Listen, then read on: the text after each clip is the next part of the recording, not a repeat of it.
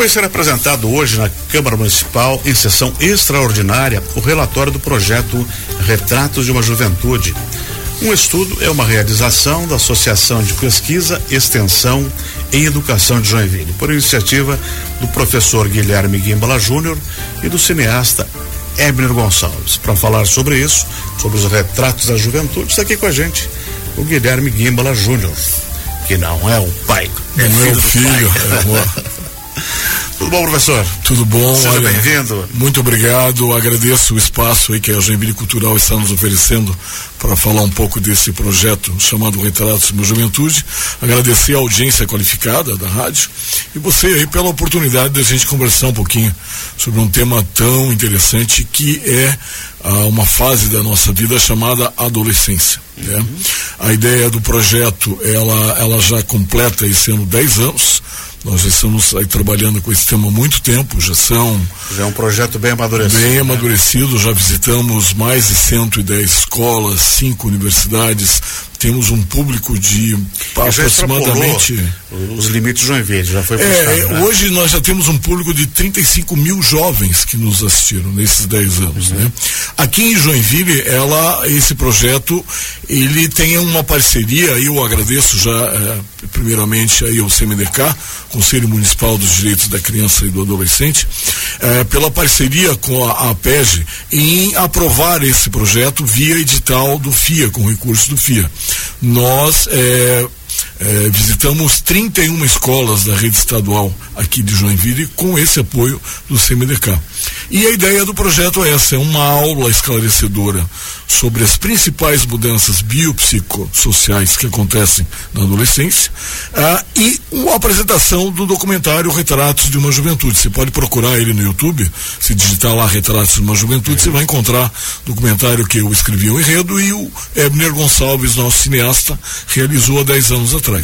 E ao final dessa apresentação, a gente faz uma avaliação do projeto que é uma oitiva do aluno, onde a gente procura uh, uh, ter um feedback dele sobre uh, o projeto, se ele gostou da aula e como foi apresentado, dos conteúdos, e a gente pergunta para o jovem, assim, o que, que ele poderia, eh, na visão dele, assim, eh, nos dizer para melhorar a qualidade de vida dele, especialmente dentro das nossas escolas. E o que, que deu para sentir nesse contato que vocês tiveram com os alunos? Eh, nas entrevistas que foram feitas, em, enfim, em toda essa metodologia de pesquisa que foi que resultou nesse trabalho?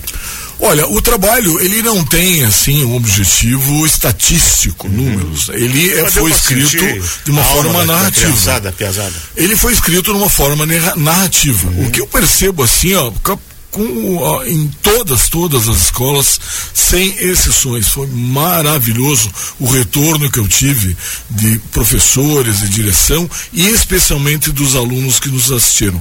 Foram milhares de elogios que eu li aqui, eu já agradeço de antemão.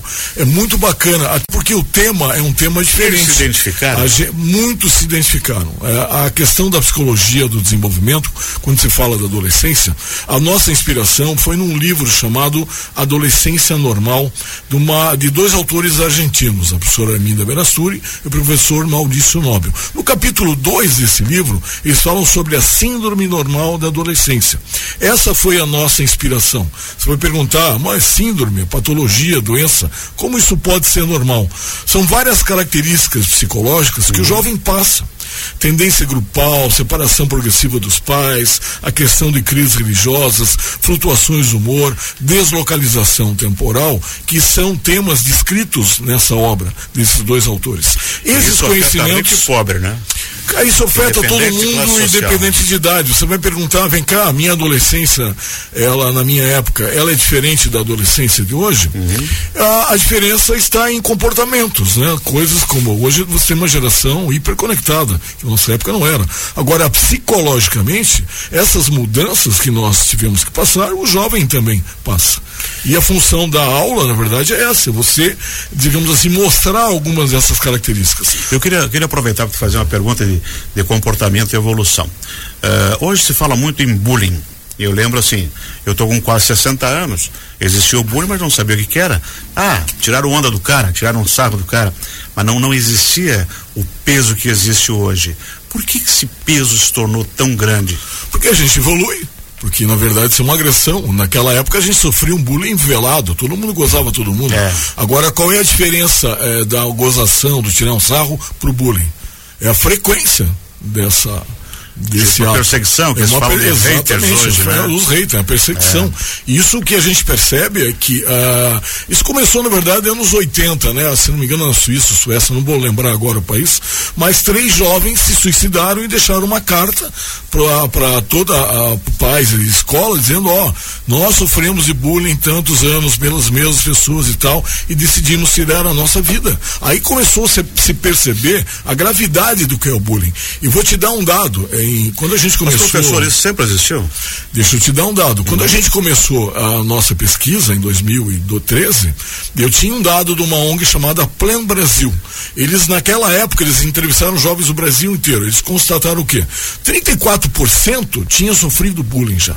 74% já tinha presenciado atos de bullying. Você quer saber hoje, 2023? Eu acho que está o dobro esse esse. Em todas as escolas nós temos essa chaga e principalmente o que a gente percebe é que a escola, a comunidade, o pai, ele não está preparado ainda para lidar com essa situação. Muitos dos pais, estamos vendo aí numa novela global, aí a questão da internet, o mau uso da internet, uhum. não tem mínima ideia do que seu filho está fazendo na internet. Eu não tenho mínima ideia do que ele está postando nas redes sociais. Você vai me perguntar, pô, qual escola boa?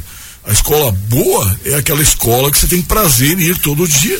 Essa é escola boa. A gente tem uma questão agora também muito forte, que é a questão de violência escolar por conta de Blumenau, né? Somos todos chocados com o que aconteceu. É. Né? Mas a ah, outra, nas, no município de Saudades, há um tempo atrás, que aconteceu já também, um já, já faz um ano é. isso, fizeram um perfil daquele jovem lá que assassinou as crianças de Saudades. Uhum. Esse era um jovem que vinha sofrendo de bullying a vida inteira. O cara sofre, sofre, sofre, sofre. Uma hora o cara surta. Um dia a panela de pressão Uma hora a panela explode. Eu acho acho a sociedade, a escola, a família, é, isso mais ressalta outra coisa que eu percebo no meu relatório. Você veja, eu tenho 10 anos esse projeto. Nos últimos dois anos agora, a gente percebeu o quê? Que o jovem está pedindo um profissional psicólogo na escola. Ele está me escrevendo isso. Eu não, não tinha, eh, foi de dois, três anos para cá. O jovem está precisa, eh, sentindo essa necessidade de você ter mais psicologia dentro da escola. Hoje o nosso município já tem um trabalho, iniciou pouco tempo, já tem uma rede de psicólogos e isso vai fazer uma diferença muito grande no futuro. Mas no estado ainda nós temos só uma equipe interdisciplinar. E te digo, não só psicólogo, um assistente social também é muito necessário. Uma APP bem formada, um Grêmio estudantil bem formado, um diretor casca grossa e um corpo docente comprometido. Essa é a escola que a gente está precisando. E todo esse, trabalho que o senhor está fazendo, ele vai, vai sendo sempre atualizado e vão surgindo novos assuntos, né? Essa questão da psicologia na escola é um assunto recente. Agora, outros temas, eles vêm aparecendo há 10 anos e continuam aparecendo.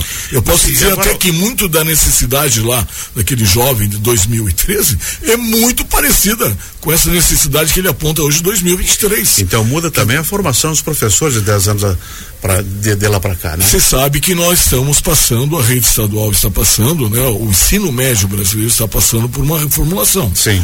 Nós estamos com uma grade curricular diferente, eh, outras disciplinas estão sendo inseridas, como projetos de vida, trilhas de, que direcionam o jovem para o mercado de trabalho. São mudanças que estão acontecendo. Ah, em relação a essas mudanças, o que, que eu percebo? Primeiro, assim, ó, o professor agora tem que trabalhar o seu conteúdo de sala de aula de uma maneira interdisciplinar, às vezes até transdisciplinar. Ou seja, esse professor, às vezes, não todos, mas alguns ainda têm essa dificuldade de remodelar o seu conteúdo. Porque foi uma coisa meio de cima para baixo, imposta uhum. lá de cima, que agora estão implantando. E toda implantação, todo o estresse, ele gera, toda mudança gera um certo estresse.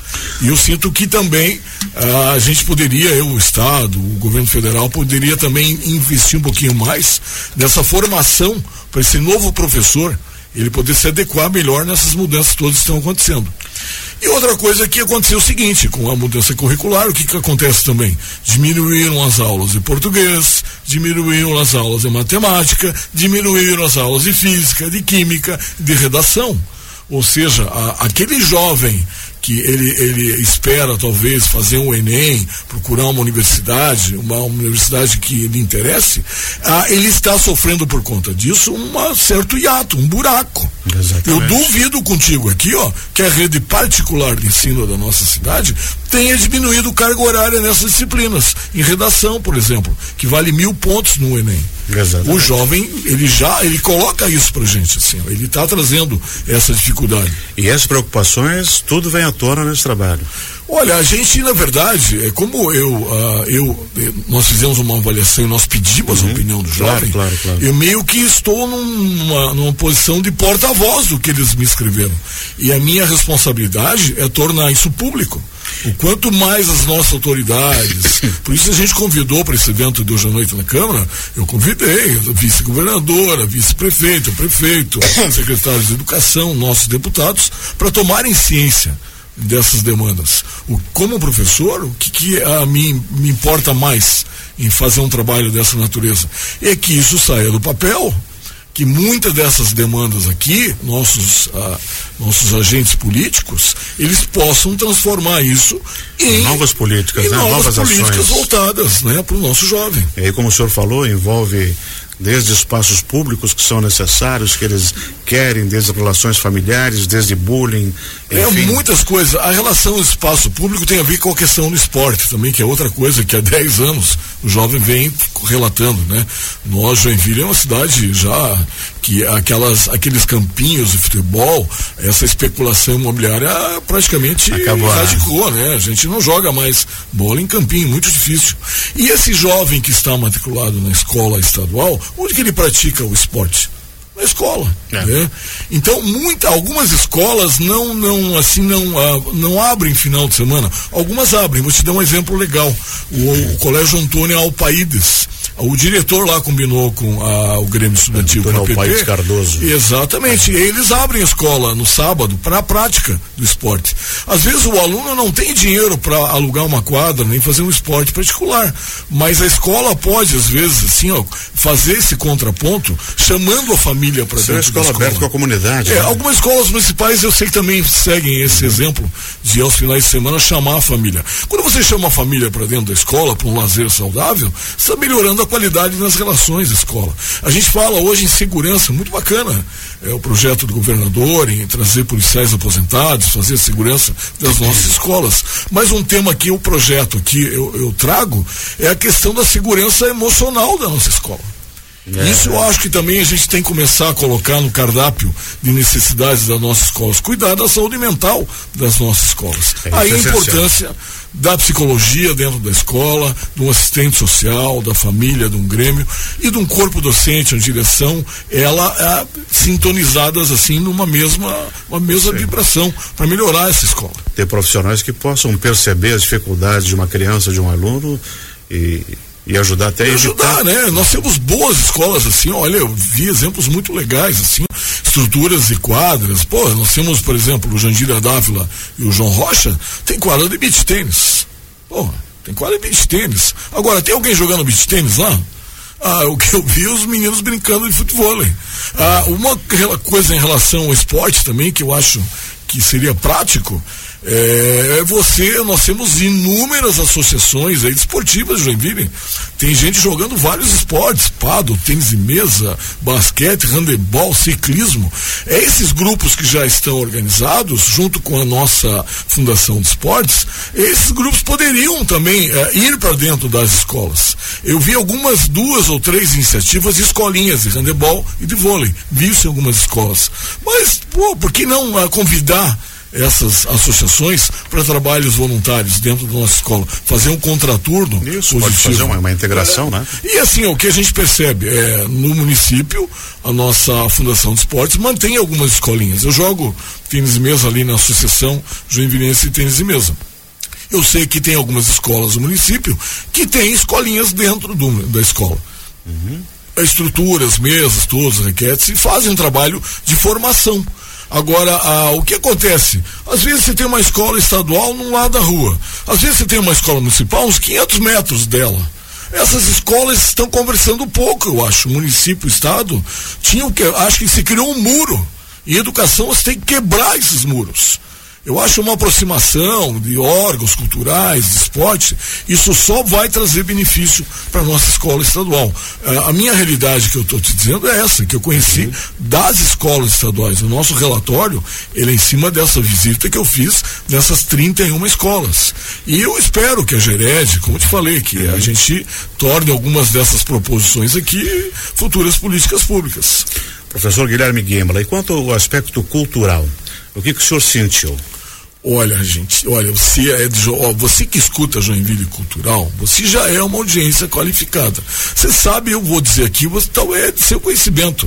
Nós temos uma produção cultural em Joinville muito rica. Muito rica. Muito rica. Nós temos um edital do Sindex, são poucas as cidades de Santa Catarina que têm editais de apoio e incentivo à cultura. Joinville tem o Sindec. Se não me engano, são 17 categorias ou mais agora. Queiram, é, agora tá queiram me corrigir aqui, quem sabe o número o certo. O Sindec do patrimônio também. É, tem muita coisa bacana acontecendo em teatro, cultura, cinema, música, muita coisa legal. Agora, o que a gente percebe? Quando você, é, eu te dar um dado, em 2015, 16, é, eu tinha um dado que tínhamos quase 500 projetos inscritos no SINDEC ou seja, 500 produtores culturais naquela época, hoje um pouco menos, talvez agora está uhum. melhorando, é, estamos tendo mais iniciativas. Mas quando a pessoa aprova um projeto no SINDEC, o que, que realmente às vezes acontece? Ele tem na, na, na sua aprovação a necessidade de fazer uma contrapartida social. É, é, aprovei um projeto de dança, pô, eu tenho que fazer uma apresentação pública, alguma coisa. E essas instituições que aprovam esses projetos estão privilegiando as escolas municipais. Algumas escolas estaduais já perceberam isso, já tem coisa do Sindec indo para a escola estadual, mas é muito pouco ainda. Posso dizer assim, ó, o Celso Ramos, é, o, o Marli Maria, o Gustavo Augusto Gonzaga já tem uma atividade cultural mais envolvida. Mas lá no, no Francisco Weber, lá no Piraberaba, no Guilherme Zig, lá é, na, na, Rio Bonito, muitas dessas atividades não vão lá. O jovem, uhum. ele, eu digo, não é alienado ao contrário, você tem uma geração hiperconectada que falta às vezes é uma Exatamente, oportunidade de né? levar. Aí essa essa questão de a gente é, apontar isso e conversar, quem sabe a Gered se aproximar desses órgãos de cultura para levar essa produção cultural também para o estado. Vou te dar um exemplo é, positivo. A escola Marli Maria foi algo assim que eu achei o máximo. A escola Marli Maria tem cadastro do Sindec. Que fica no Essa é uma né? lá no Panágua. Essa escola, através do seu Grêmio, seus professores, pode postular recursos financeiros para produções culturais via sistema Sindec. Eu acho que muitas outras escolas poderiam também seguir esse exemplo. E olha, apresentação de dança, teatro, música, cultura na escola, eu te garanto, é sempre bem-vinda. E durante todo esse período que o senhor está trabalhando em cima com a juventude e o que mais lhe chamou a atenção dessa, desses adolescentes? Olha, eles, é, tirando ele, esses ele, vários aspectos que a gente vem é, conversando perspectivas aqui, né? de futuro, eles têm. Eles têm, eles são, olha, o que eu te digo assim, o que eu mais assim me impressiona é, nesses 10 anos. 99,9% desse nosso jovem catarinense é muito gente boa. São guris de bom coração, de boa atitude, ávidos por conhecimento e ávidos por interesse e já ligados também na questão de, do mercado de trabalho e na sua formação. O que nós precisamos era, é, é, digamos assim, é otimizar muitas dessas questões que eu estou te trazendo aqui, uhum. ó, e facilitar o acesso do jovem à cultura, ao esporte, a melhorar as suas relações é, interpessoais na sua casa e na sua escola.